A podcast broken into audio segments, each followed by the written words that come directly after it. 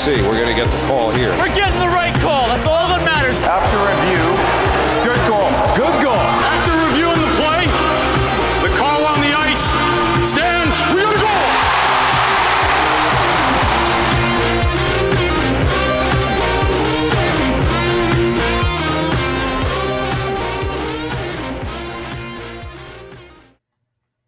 What's up, guys? Welcome back for another episode at Rangers Review. By far the craziest, and we thought the last episode just a couple days ago was going to be the craziest, but no, this season has had quite the whirlwinds. It has easily been the most hectic, the most bizarre, the most outrageous season that the Rangers have been able to come up with. With all these different factors in a 56 game year, God forbid if this was a full 82 game year. It is not, luckily. We have so much to unwind. We are going to do that for a special episode of Rangers Review but not so special in a positive way. We have a lot that we're going to be getting into. You guys know why you clicked on this. Um, we we apologize for this being a day or two late, just given our schedules. No one expected what happened to happen. So, Steven, before we get into anything today, how are you doing, my friend?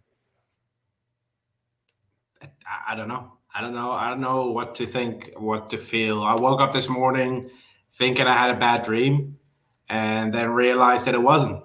It was everything that happened in the last 72 hours is just crazy. Um, we go from Tom Wilson acting like a criminal to him getting away with it, to the Rangers making a statement, which I was fully on board with, to then the Rangers getting fined $250,000 for that statement, which is ridiculous. And then we play in a game yesterday where all bets were off Buchnevich ends, ends up with a one game suspension. Gorton and Davidson are fired. Uh, what the hell's going on? Let, let's let's let's backtrack, Stephen, because we're gonna break all these down one by one. Okay, so let's start off with this Rangers statement. So, as you guys know, over the past day or so, Rangers came out with a very detailed statement, really calling out the NHL and Tom Wilson and George Parros and why he is deserving, why he should not be the head of the NHLPA anymore for his lack of competence as the leader in suspending finding players when he himself is a goon. We've been over this before, but from our previous recording, we didn't know for sure if anything would come out with Wilson and a what should have been a clear suspension on Artemi Panarin for what he did to him, manhandled him. I don't care what you guys have to say. There's nothing that can justify that in the game of hockey today, or has been for years now, for that matter and nothing was done of it. It was just a 5K suspension on Pavel Buchnevich. So the Rangers go balls in and do something that no team has done in Angels history to this extent. They give a thorough statement calling out the NHL for their incompetence, Tom Wilson and George Parros. And in doing so, this led to a trickle down effect beyond words, truly beyond words. And Stephen, is there anything that you would like to add regarding this statement before we get on to what exactly are the repercussions of what has transpired here. Yeah, I'll quickly read through the statement so people people know what's in there. Um, so the statement of the New York Rangers: uh, New York Rangers are extremely disappointed that Capitals forward Tom Wilson was not suspended for his horrifying act of violence last night at Madison Square Garden. The fact that they refer to it as a horrifying act of violence shows you how the Rangers feel about this. Exactly. Um, Wilson is a repeat offender with a long history of these type of acts, and we find it shocking that the NHL and their Department of Player Safety failed to take the ap- appropriate action and suspend him indefinitely. Wilson's dangerous and reckless actions caused an injury to Artemi Panarin that will prevent him from playing again this season. We view this as a dereliction of duty by NHL head of player safety George Parros and believe he is unfit to continue in his current role. So they are calling out the NHL they are basically saying George Parros is not suited for his, his position. He should be fired. And this is a guy, George Parros, this is a guy who has a clothing line that promotes violence in hockey. Let's let's get that straight. He was a goon when he was on the ice. This is he's not the right guy to put in that position. But they had uh, Brendan Shanahan in the past, who was actually doing a good job in that position when there was no suspension, we still got videos explaining why there was no suspension. It would now all we get is a video explaining when there is a suspension, and it's not George Parros. It's it's just it's just a video. When in the past it was Brendan Shanahan in a studio addressing the people watching the video. the Rangers took a risk, but they stand up for their players. Um, I'm not sure how Davidson and Gorton felt about this, but I do know that the players are 100% behind this statement because the Rangers stand up for their players with this. Um, they get fined $250,000, which is more than the Sharks were fined with uh, in 2015. Uh, back in 2015, Raffi Torres was suspended for 41 games, and the San Jose Sharks, in a public statement, disagreed with the ruling. They didn't call for anyone to get fired. They disagreed with the ruling. That that statement back then by the Sharks got them a $100,000 fine. So I expected this fine to be more than $100,000. It turned out to be 250. Um, my first response to the fine is worth it. Do it again. I mean, pay the NHL 500k and and make another statement. This this should not be. You shouldn't be fined for speaking up and trying to protect your players. But then again, this is the culture that North American hockey has to deal with. And I said this earlier today on Twitter. This is not a hockey problem. This is a hockey in North America problem. These issues do not happen in the Swedish league or the Finnish league, even the Russian league. And you When- would know. I, I watch these games. Uh, Rangers prospect Adam Edstrom at the beginning of the season was suspended for, I think, five or six games Yep. For a hit to the head. Doesn't matter if it's intentional or not. Hit to the head is a standard uh, suspension. Whether you are a repeat offender or not doesn't matter. And by doing so, they have eradicated those type of hits from hockey. Hockey is a safer sport for it. The NHL just doesn't care about player safety. And um, there was a quote from a general manager about this whole thing, and I'm gonna I'm gonna read the quote. I don't think what Wilson did was was a suspendable act. I think that statement is part of the problem with society right now. Everyone wants everyone to be fired. That isn't how it works, and that's not how you do it. George has the worst job in hockey. On every decision, one team is happy and one team is pissed. See, this, this I already disagree with because it wasn't just one team that was pissed with this. There were fans and people affiliated with other teams Islanders, Devils, Penguins, Bruins. They were all shocked that Tom Wilson got away with this.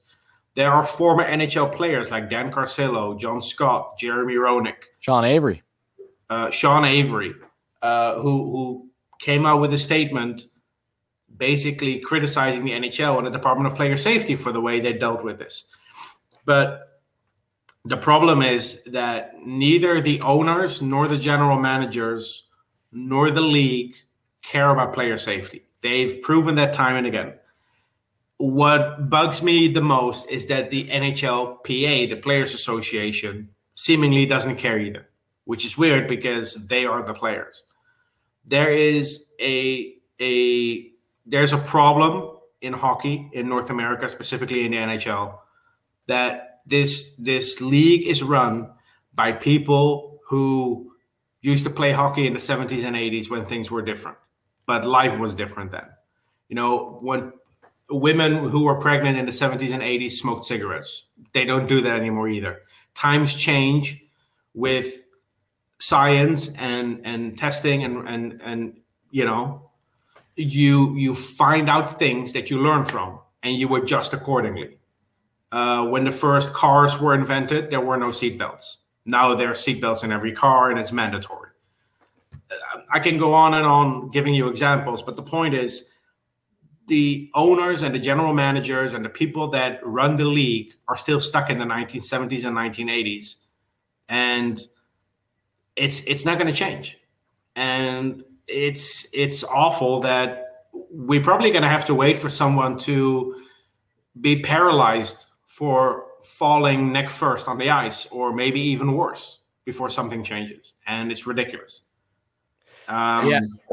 And I want to add too how the issue here is the NHL promoted this, and we're going to be getting into the game shortly. That transpired in the last game between the Rangers and the Capitals, but they promoted this. It makes you wonder how much incentive was there that, oh, the Rangers coincidentally were going last night at the time recording this, at least, we were on a Wednesday night rivalry game on NBC Sports against the Capitals. It really makes you wonder that if that was not the case, if maybe this wasn't a rivalry game, would anything be different?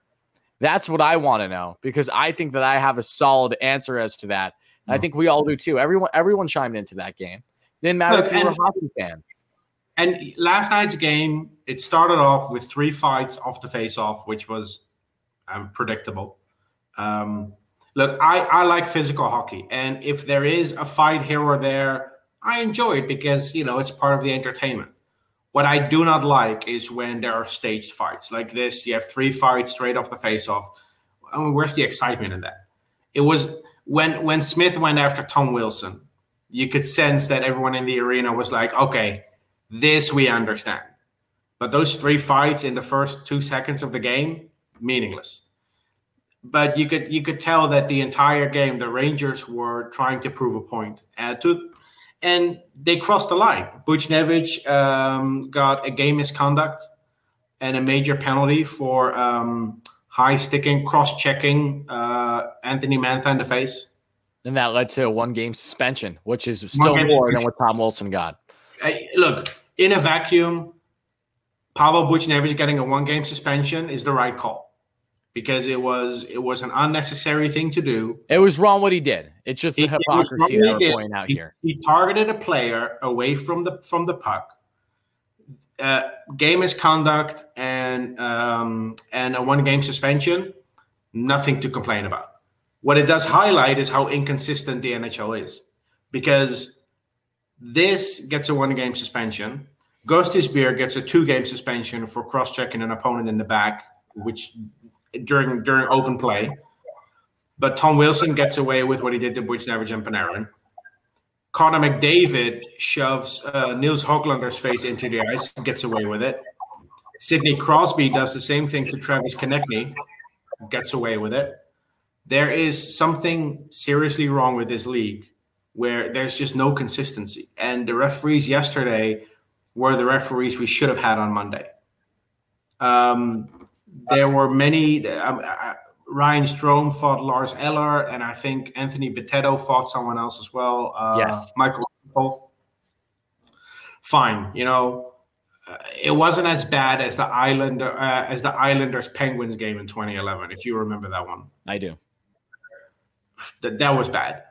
It wasn't that bad. It was it was bad for the time we're in, 2021. It was a pretty bad game, but yeah, it was it was this is this is what you can expect when the league doesn't take action. When you have a department of player safety, your teams and your players should be able to rely on that department to police the game for you. This is and and I know that some old school hockey people will say no, we should players should police the game themselves.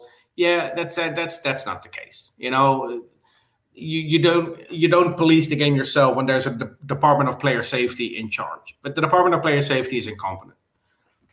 But what it comes down to is this: the NHL is run by people with an outdated mindset, and I don't know, maybe they have brain damage themselves from too many hits to the head. I don't know. Well, you let me know because George Parros is the one who controls a lot of this. I, I highly doubt that that man is fully competent. Yeah, but having George Parros in that position is one thing. Having general managers come out to defend George Parros, that just amplifies the problem the NHL has. Absolutely, and you need to talk. You need to take a hard look at which general managers exactly are these. It's a, it's a much wider problem than just George Parros. And for some reason, these general managers that that that say these things decide to remain anonymous.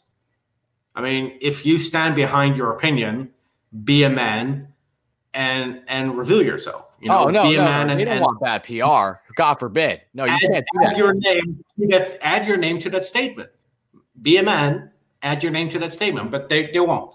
No, they're schmucks. So I guess, I guess deep down inside they know they're wrong.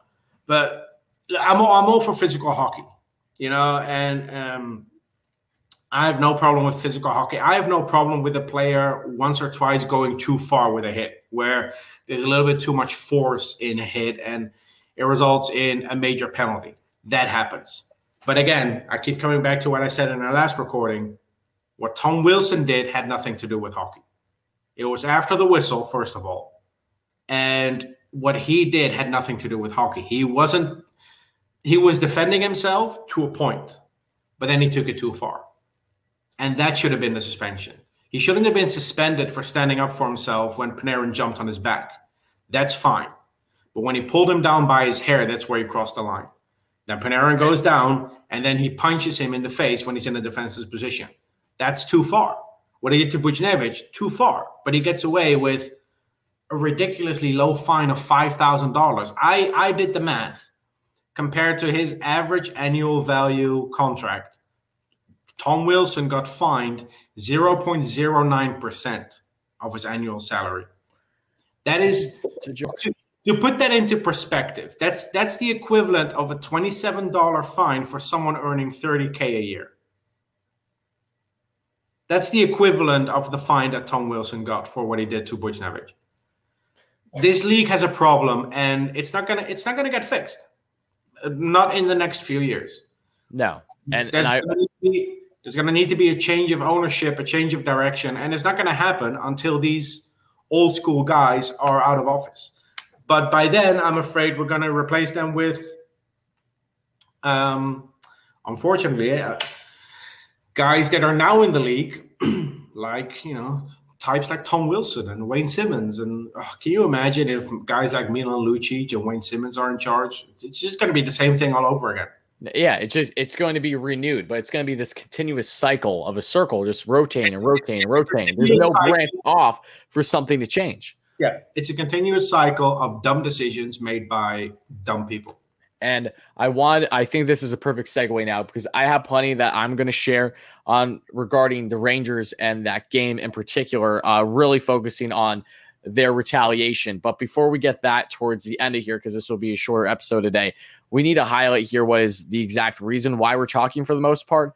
I know the statement and the fine are important. And I also think that they plenty coincide with what we're about to discuss that we all know about. So, yesterday, at the time recording this, guys, I wasn't feeling good.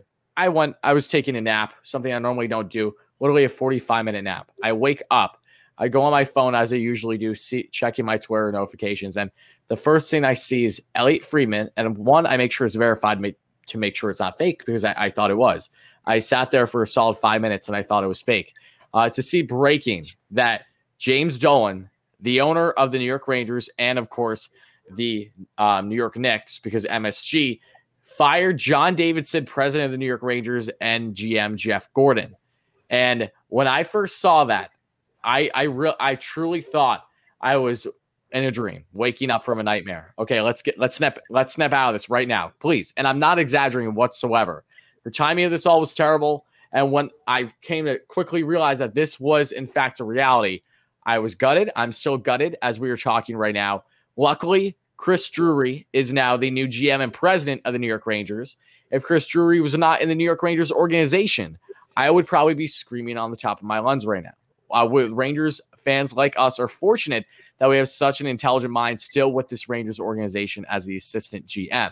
But to find the statement, to have James Dolan and the reasoning, quote, from himself that this was a strictly a performance issue and that changes need to be made. And oh, we thank JD and Jeff for all that all their contributions that they've done to this Rangers prior to yesterday's game as well. Remember, guys, earlier in the day, for James Dolan to do this, for for a team that is notorious a a original 16 that cares about PR and how they look, that is all just completely out the door by this.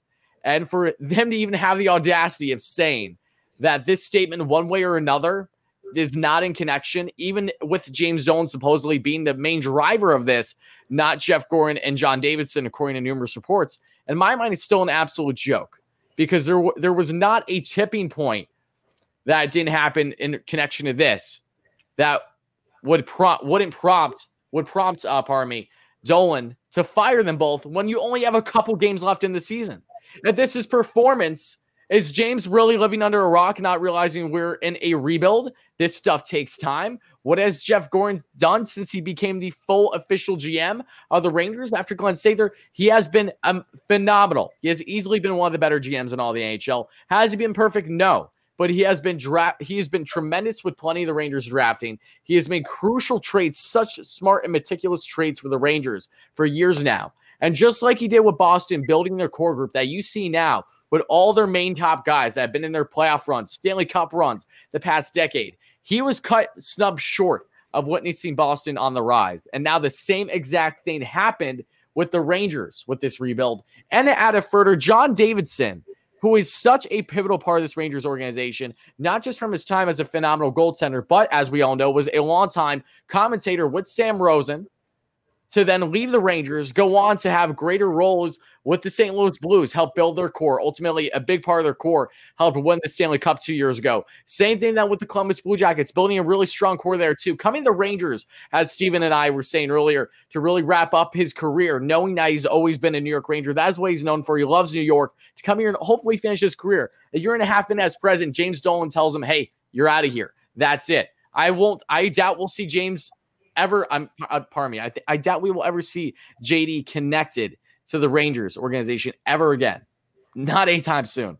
And that is the biggest thing, one of the many things that bothers me. You smack a Ranger alumni who is so widely respected, who is such a phenomenal person inside and out, is disgusting to me. And it just shows you what you can do with money, man. It, it really overpowers everything. And rational, emotional decisions, that is what led to this tipping point. To say it was just performance is the biggest load of bullshit you can ever tell me. So, Steven, what is your stance on this matter, and what is the numerous theories I know that you've been coming up with since this first uh, yeah. parent? See, earlier this week, I thought the biggest mistake a billionaire made was Bill Gates getting divorced, but James Dolan just trumped that now. James Dolan, James Dolan, his decision makes no sense to me. Um, I have a theory. I don't know if it's true, but looking at what happened this season, this is how I feel. I think it had a little bit to do with performance, but not necessarily where we are in the standings. Um, I think that Jeff Gorton and, and John Davidson just weren't willing to do what James Dolan asked of them. And that's why he got rid of them. Um, so I, how I see it is is this. This is my theory. It's it's just it's not confirmed. I I didn't have, I didn't get this from a source. This is just my own theory that I came up with. Earlier this season, when David Quinn was out with COVID, we had Chris Knoblauch behind the bench for two weeks. Chris Drury was with him behind the bench, and the Rangers played like a completely different team. They played like a Stanley Cup contender. They were that dominant. I feel that James Dolan wanted to move on from David Quinn having seen the discrepancy between Quinn behind the bench and Quinn sitting at home. But Jeff Gorton and, and John Davidson taking Quinn's side where Chris Drury would have taken Knoblauch's side. That's that's the theory that I have. I don't know if it's true. I, I don't think David Quinn's going to be here much longer. I think he's going to be the next casualty in this organizational restructure. Um, but a lot will depend on uh, what happens next week. We play our last game on Saturday. Next week will be the exit interviews with all the players. And as we know, exit interviews with players are are the biggest aspect when it comes to determining the future of a head coach. In 2013, the Rangers had made the playoffs three seasons in a row, made it to the conference final the year prior, and Tortorella was out because the players were done.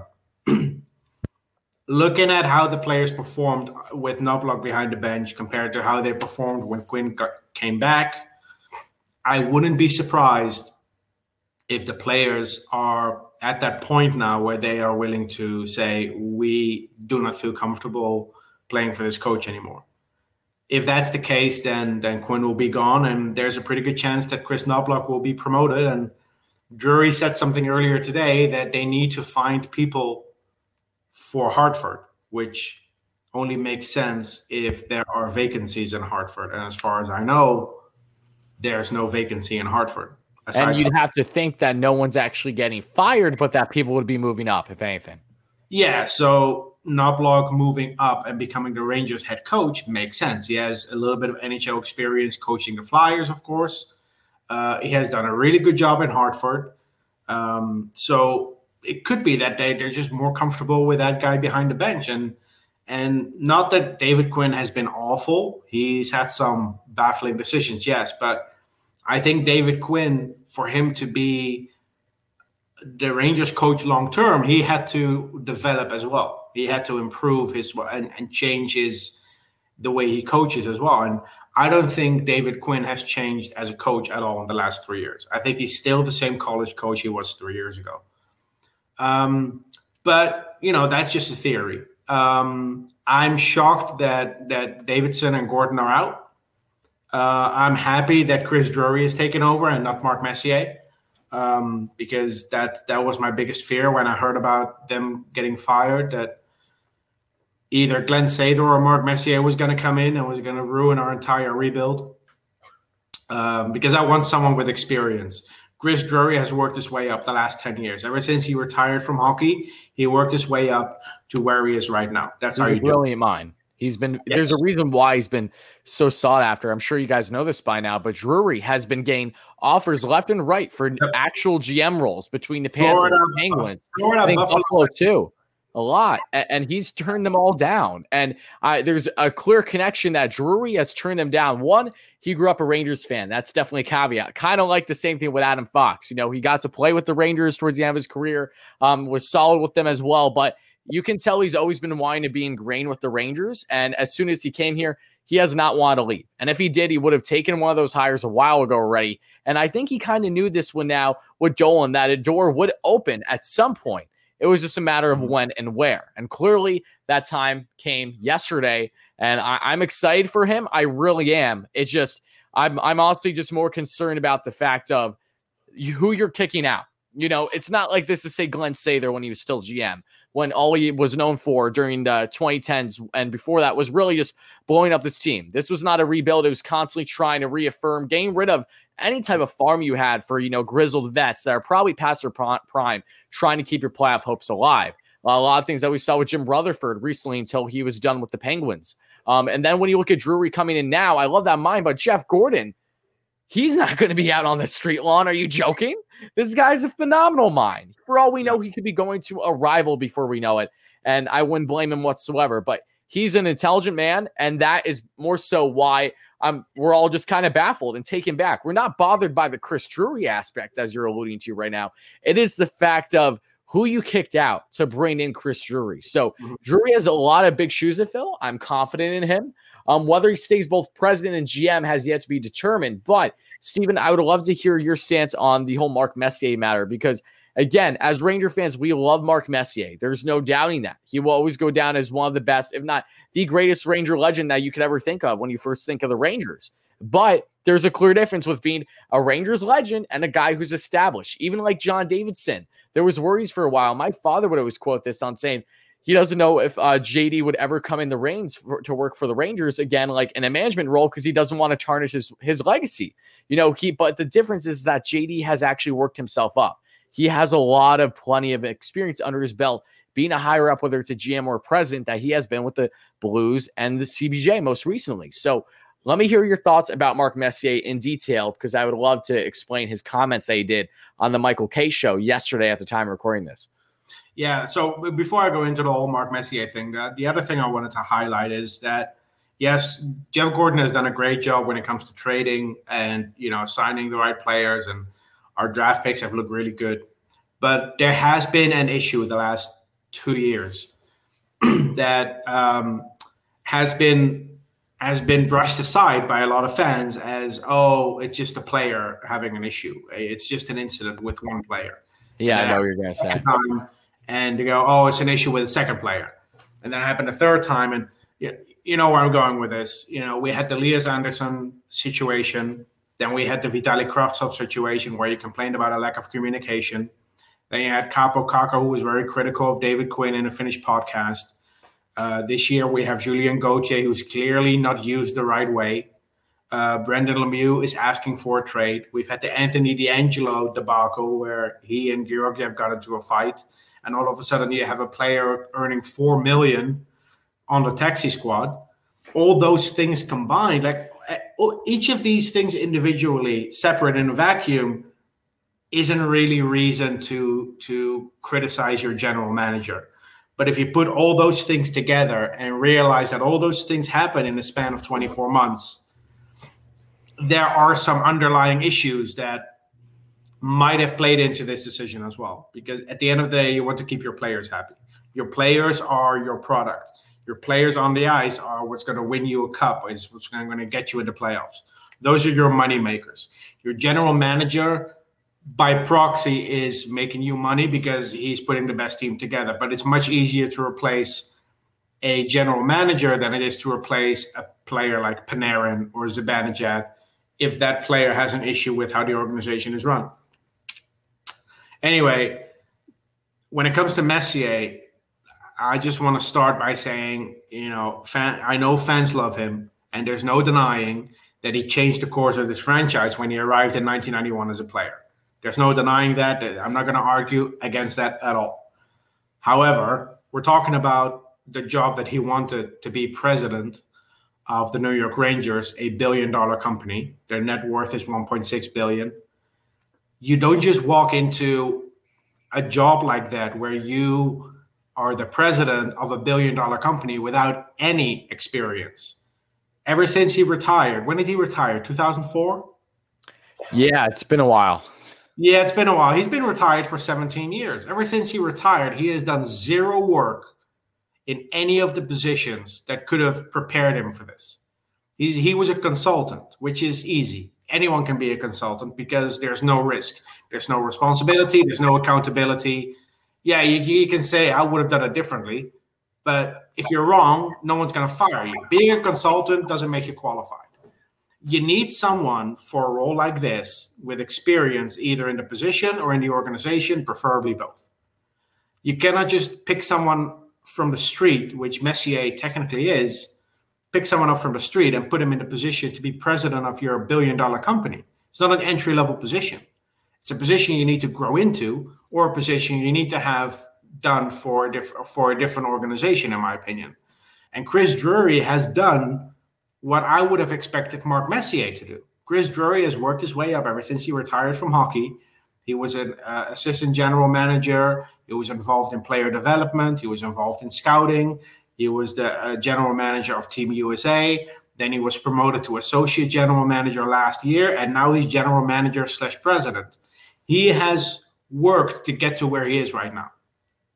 Whereas Mark Messier sounds like a guy who just sits back and expect things to come to him because he he won the Rangers a cup in 1994, and that's just that's just not how it works.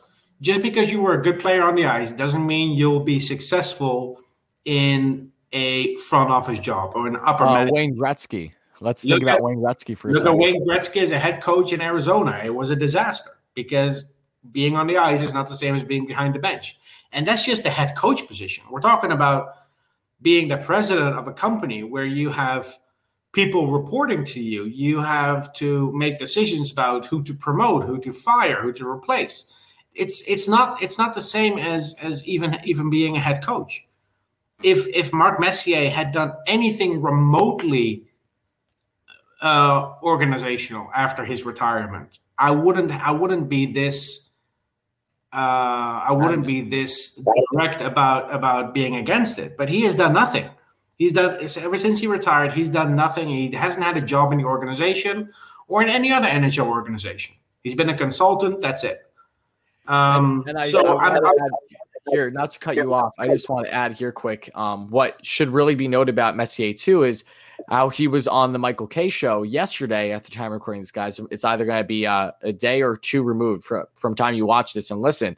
But you, uh, Michael Kay show, they were asking him, you know, his stances on everything. And they asked, oh, uh, what do they know about Chris Drury and his role? And Messier said how he really doesn't know much of anything about Chris. Um, they played against each other towards the end of Messier's career when he was no longer with the Rangers, and that he you know they've interacted slightly. Sometimes he thinks he will be fine, but then when he was asked if he believed that the James Dolan firing situation had anything to do with the Tom Wilson statement and all that, he said, you know, he, he has no right to comment because he has been out of touch with the Rangers for years. So that, in my mind, is also a little alarming because if Messier would be in a position where he does become president, and who knows, maybe he still will be. At this rate, I'm not in favor for it because, as Stephen is is saying here, we have our natural concerns with the lack of experience. But if you do bring Mess in, he hasn't even been following the Rangers on the daily or even close to the past numerous years. In my mind, that's also a big red flag. You should at mm-hmm. least have an idea of what you're getting yourself into instead of having to just look at the numbers right away and basically meet everyone for the first time outside of saying your hellos on alumni nights, you know, once or twice a year. So that, in my mind, is another big red flag on the whole Messier thing. We love Mess, but again, I get it that the guy was a leader. He was a captain of this team. He's phenomenal. We all love him. But as Steven has kept saying, there's a drastic difference between being a phenomenal player and being a phenomenal president, anything in upper management. That does take years of experience, and I'm beyond grateful that the Rangers do have a guy by the name of Chris Drury who spent the last decade plus doing nothing but work his ass off to be in the position that he's now currently in. Yeah, yeah, and and again, this is this has nothing to do with Messier as a person or Messier did as a player, but there's a, a, Dutch football coach who years ago uh, said something that has always stuck with me. And it loosely translates to a good horse does not automatically make a good jockey. And that's that hits the nail on the head. You cannot expect someone to be a good head coach just because he was a good player. And the same thing goes for general manager, director of player development. And yeah, there are some examples of people who have been put in that position who have actually succeeded. Um, but Mark Messier hasn't done anything hockey related since he retired. Yeah, sometimes he shows up at Madison Square Garden, and the one thing he's really good at is waving at fans because that's basically what he does. And the guy should have a statue in front of Madison Square Garden for what he did for this team. But he, he's not he's not fit to be president of a billion dollar company. Then again, James Dolan is the owner. If he makes the call, it's his money, it's his organization. So, I mean, my opinion uh, at the end of the day doesn't mean anything. I'm not the one who owns the Rangers, but if it was me, I would want something in that position who has done it before or who has proven at different levels that they're capable of, of those things. I know Glenn Sather is now um, involved, um, and I He's hope helping Guy Drury. Yeah, he's going to guide Drury, and I hope, and, and, I'm happy with that because Glenn Sather has been in that position. I hope Glenn Sather guides him when it comes to the business side of the job. Just leave Chris Drury to do the operational side. Yeah, yep. That, that that's all I care about because Chris Drury has been groomed by Jeff Gorton. I don't think Chris Drury is going to be drastically different from Jeff Gorton. Having Drury in place softens the blow for me yes, I was a little bit shocked that Gorton was gone, um, but Drury replacing him makes me feel better. Um, John Davidson being gone, it doesn't really bother me that much, to be honest. Yeah, he's a great guy. I met him a few times. He's a great guy.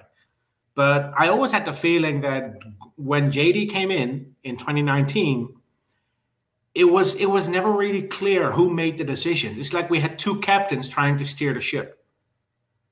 And in my opinion, that caused more confusion than it was actually helpful.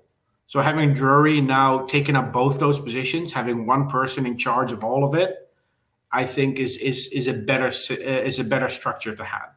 I think it's a smarter role overall. Um, now that you say that, because JD, as much as I love him and I thought he was fine with it, I didn't think. Let me put it this way: I don't think JD did anything wrong during his time with the Rangers as president but maybe maybe he there was a slight conflict conflict of interest with uh, Gorton at times.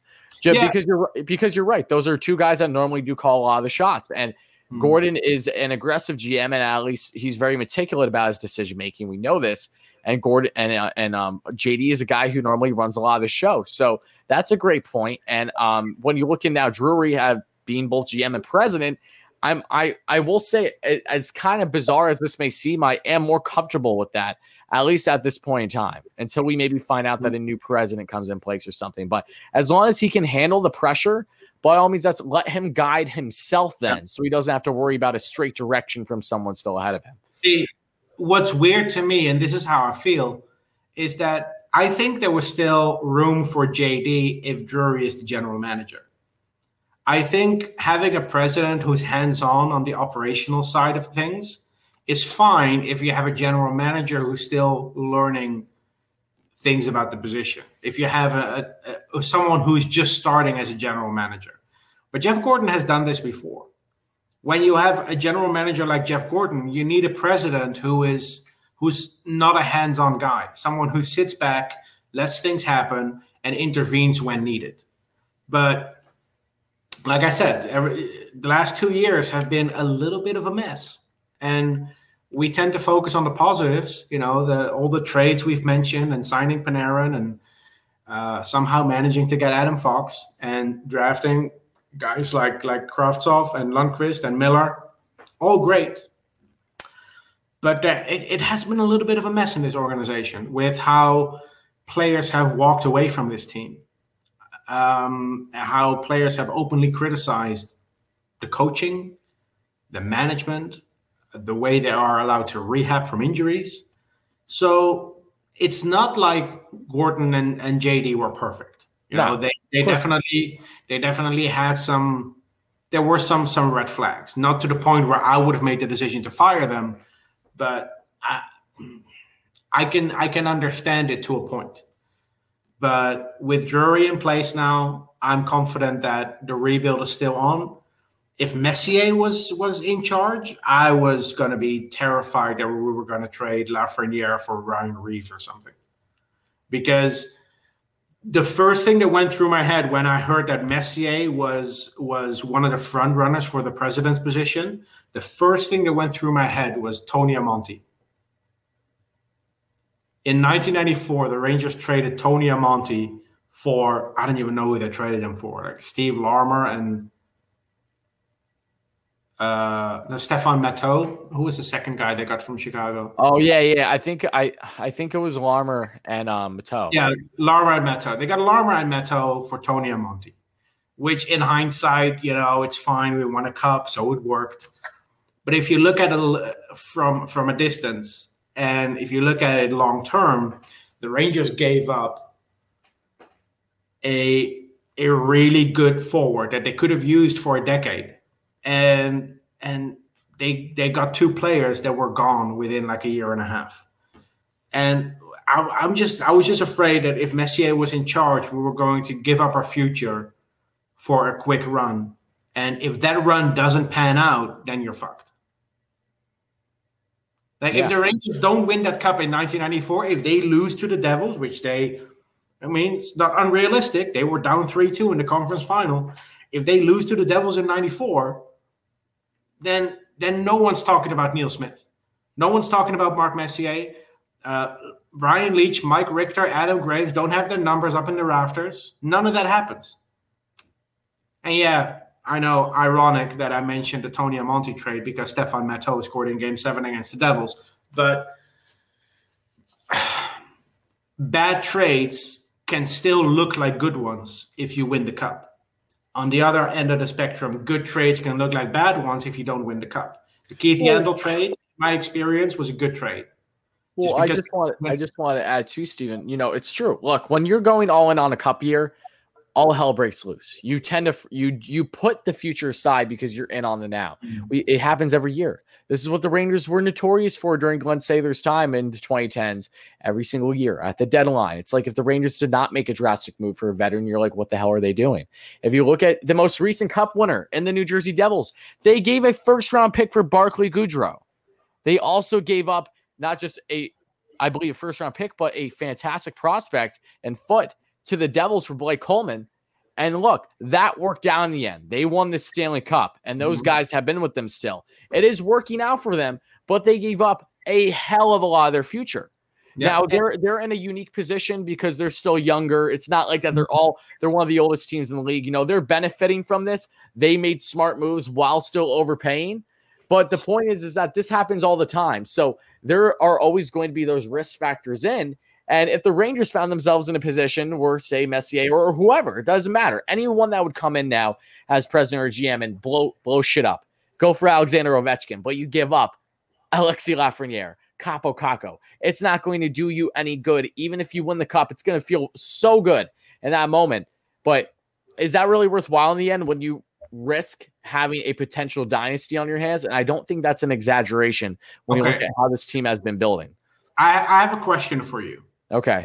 I'm going to paint two scenarios, and I want you to choose. Scenario A: you you win the cup in 2022, miss the playoffs for 10 years, and then win another cup in 2032.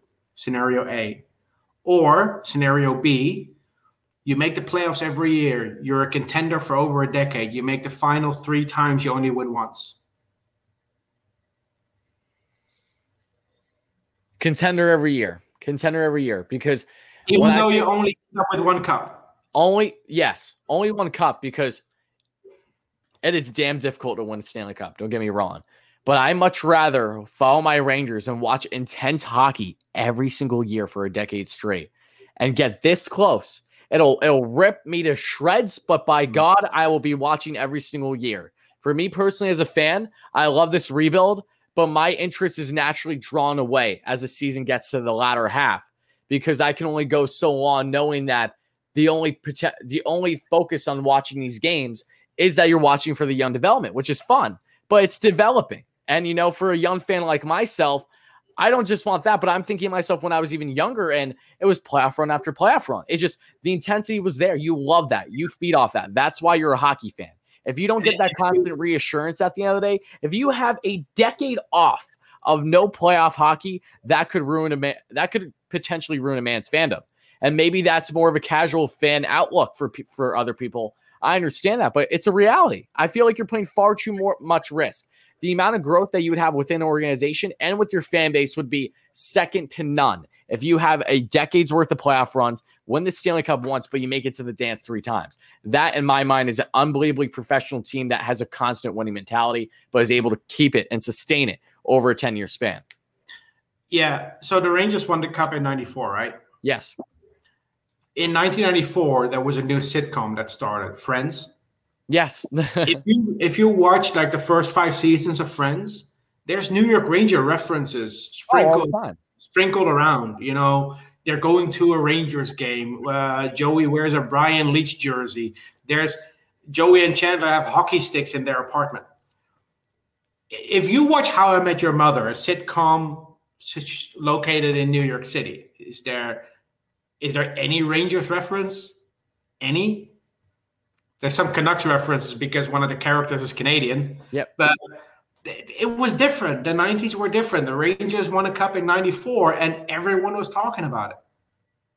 Pop culture was talking about the New York Rangers. That's what I'm missing. I want that again. I want the Rangers to have that for a decade. I want what the Bruins have. The Bruins that Jeff Gorton put together over the last 10 years have made the Stanley Cup final. And this is why I chose them as a scenario B. They made the Stanley Cup final three times 2011, 2013, 2019. Yep. They only won one cup, but they've been contenders every year. Every year. It must have been a lot of fun for Bruins fans to watch them the last decade. It- It's been phenomenal. I I remember the Stanley Cup win like it was yesterday. The Tim Thomas story coming out of nowhere, the young group finally getting together, and it's cr- when you look back, it's crazy that they have not won in basically a decade now. Mm-hmm. When you look at how strong their core has been, they did that without Brad Marchand being the Brad Marchand that we know him today, that we all absolutely love to hate, but you love him if you're if he's on your team. That line with Pasta and Bergeron, it's, it's some of the best in hockey. So Now, imagine how good they would have been if they didn't trade away Tyler Seguin for spare parts. Oh, they made st- no. Let, let's let's not get on a tangent with the stupid trades Boston has made. Okay, trust me, we can go down the list. But my point though is that you want that decade. That is what builds a fandom. Because I would want. not, I would not be stand, I would not be talking to you today if the Mhm. Rangers did not have the run like they did in 2010. Yeah. I, I, I just, I wouldn't be here. I, I started following the Rangers heavily around um 20, tw- uh, 2010. I was starting to really get into them, but 2011, I think 2011 was really when it started. Like the year as we got into losing to the Devils and the conference finals. You know, that was it. That Yeah. was it. That was the first season I watched every single game for the Rangers. But It has not skipped a game. It has not skipped a beat since. But that was a great season in many ways. The fact that the Rangers were in the Winter Classic gave them a little bit more exposure. They swept the Flyers. They had some great, memorable games. Chris Kreider debut in the playoffs. But the two scenarios I painted earlier, the way I feel, um, the contender for a decade is what you get when you stick with Chris Drury. Winning a cup, maybe win a cup now, but then suck for 10 years. That's what I'm afraid of if a guy like Messier is in charge. Because he will be chasing he will be chasing the success. And if you look at the Rangers in the 90s, there were decisions made by Neil, Neil Smith, the general manager, that were sort of forced on him by Mark Messier. Mark Messier impacted more than just what happened on the ice. And what did we get for it? Well, we got a conference final in 97. That's about it. We had three fun years of Wayne Gretzky. The guy put up 90 points in his late 30s. That was that was fun. But was there any success? No. And then we got to the dark ages. You had seven years without a playoff playoff appearance. I don't want that. I want to be a, a, a, a I want to be a contender every year. I want to make the playoffs every year. I can live with a first or second round exit once in a while if I know that I'm going to be back next year. I don't want to have a team full of mercenaries. I want to have a team full of players that we drafted, that we developed, that have our identity.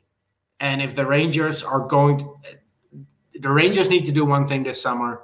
They need to fill out their team and balance it a little bit because it is it is skill heavy.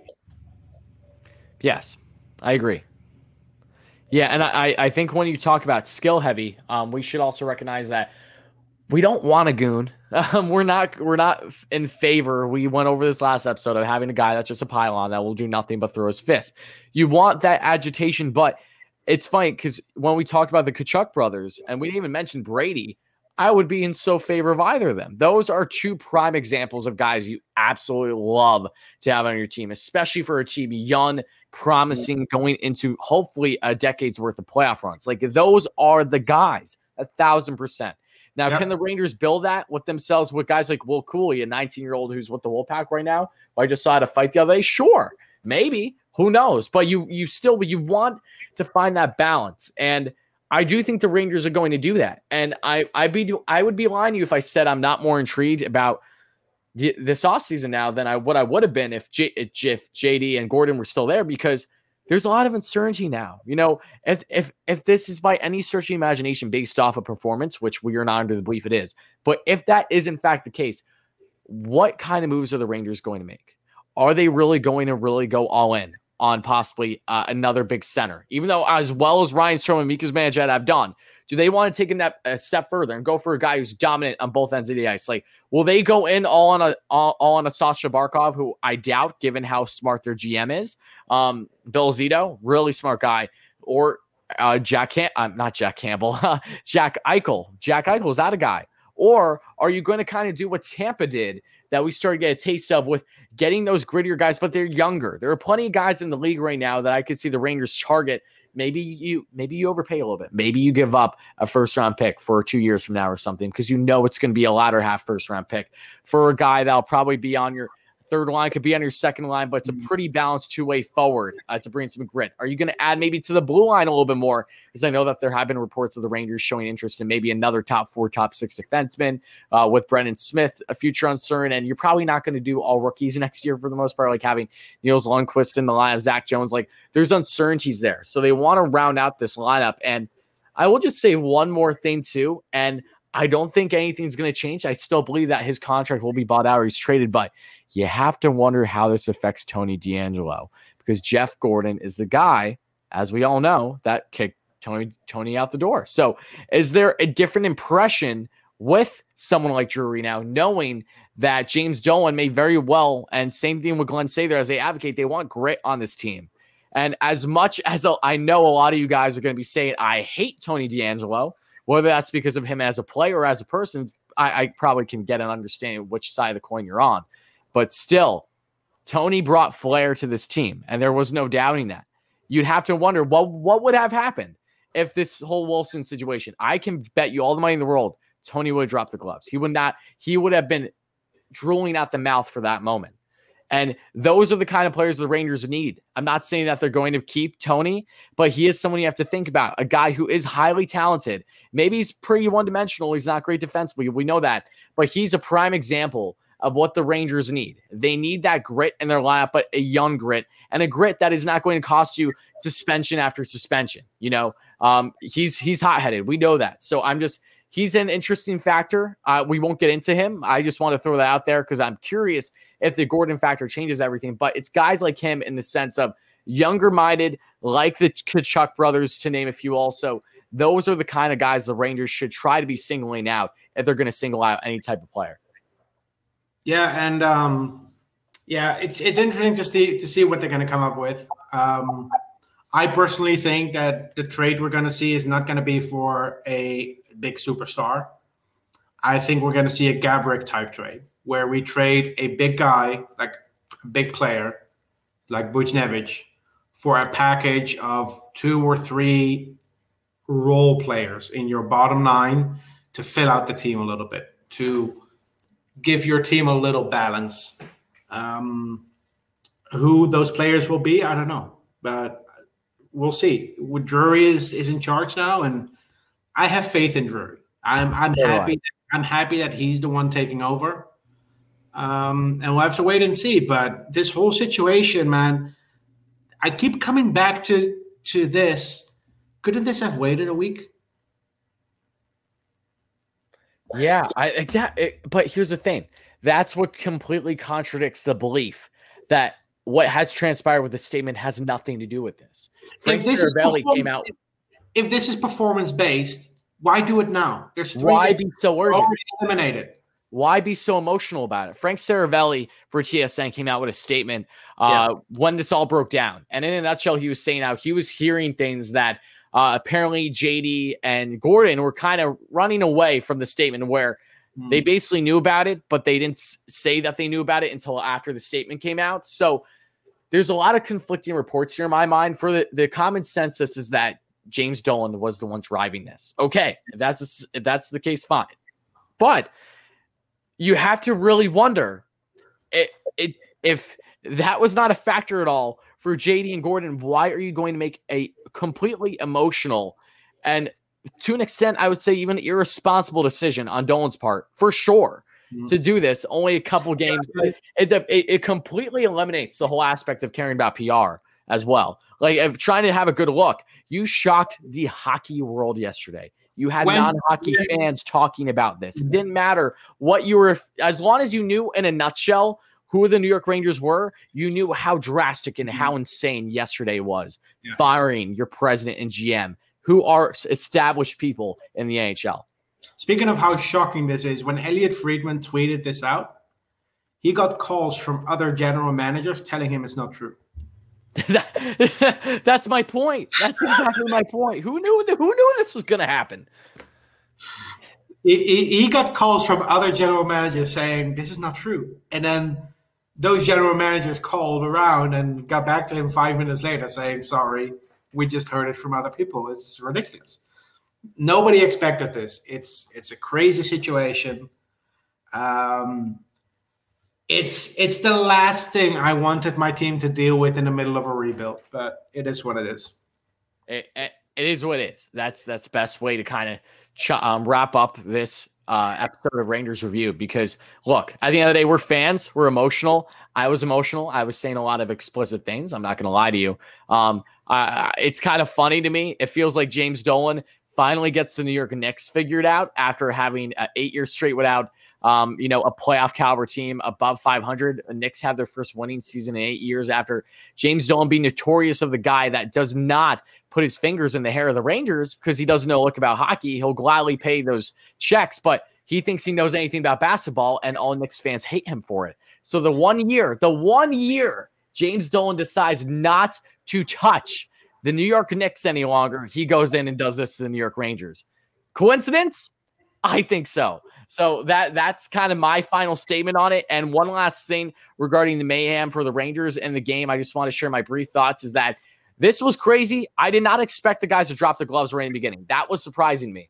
I had no clue what retaliation we were going to see. I expected retaliation, but the Rangers it, they made a statement, and the NHL ate it up for breakfast. This is what they want. They want everyone to see must see TV. Let's watch the Rangers who are out of the playoffs against the Capitals team locked in on NBC night, Wednesday night rivalry. Everyone watch it, fights left and right. Most of the fights weren't even that good. There were a couple decent ones. It was just a statement game. The Rangers had to show that as a team that they were here. We would be defending guys like Buchnevich, same thing with Panarin, most notably. And they did a good job at that. They did. I'm proud of the team that they defended themselves, but it's a joke. You have the NHL, the Department of Player Safety, that does not suspend Tom Wilson, even for that damn game.